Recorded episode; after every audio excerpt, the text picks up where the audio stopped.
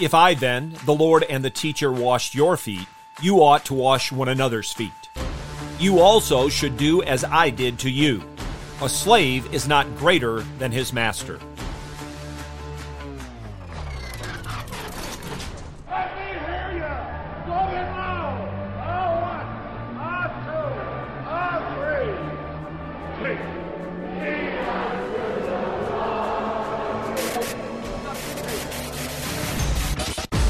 Welcome to In the Bullpen Up and Ready, a ministry of developing contenders. The call has come.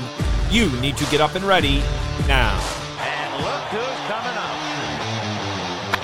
High fly ball into right field. She is gone. When Jesus washed his disciples' feet in the upper room, he engaged in a task usually done by the lowliest of servants.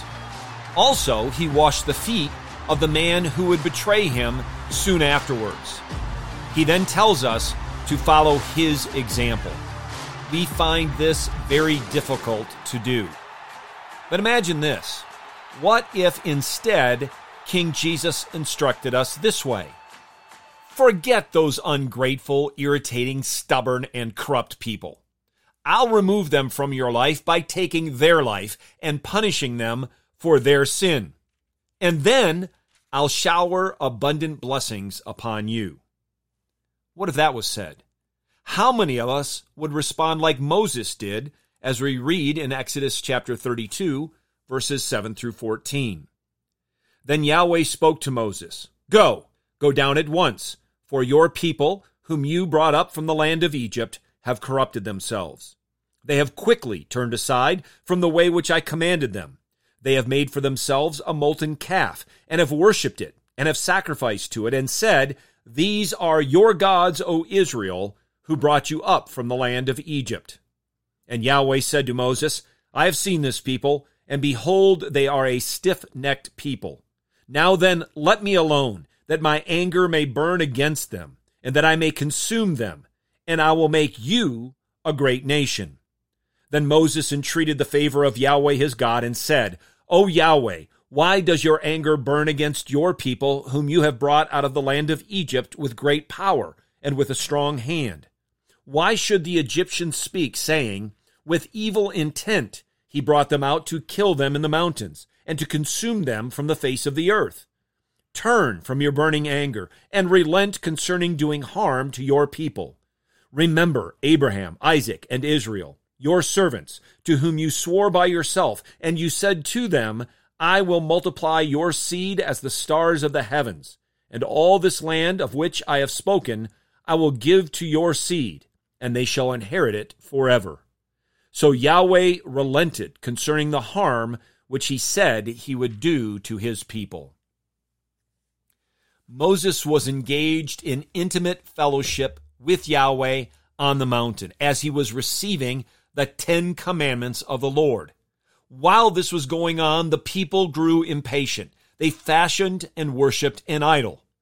Our text picks up with the Lord telling Moses that he needs to get down there at once. Moses had to break off his intimate and glorious communion with God to go down to the people and to fulfill his office as mediator. Moses was told by Yahweh what the people were doing and God offers to eliminate this stiff necked people and to make of Moses a great nation. I don't know about you, but I would be tempted in that situation to say, That's a great idea, Lord. Moses, however, didn't. He was willing to forsake his personal glory on behalf of a corrupt people by interceding before the Lord on their behalf. And his motive for all of this was ultimately the glory of God.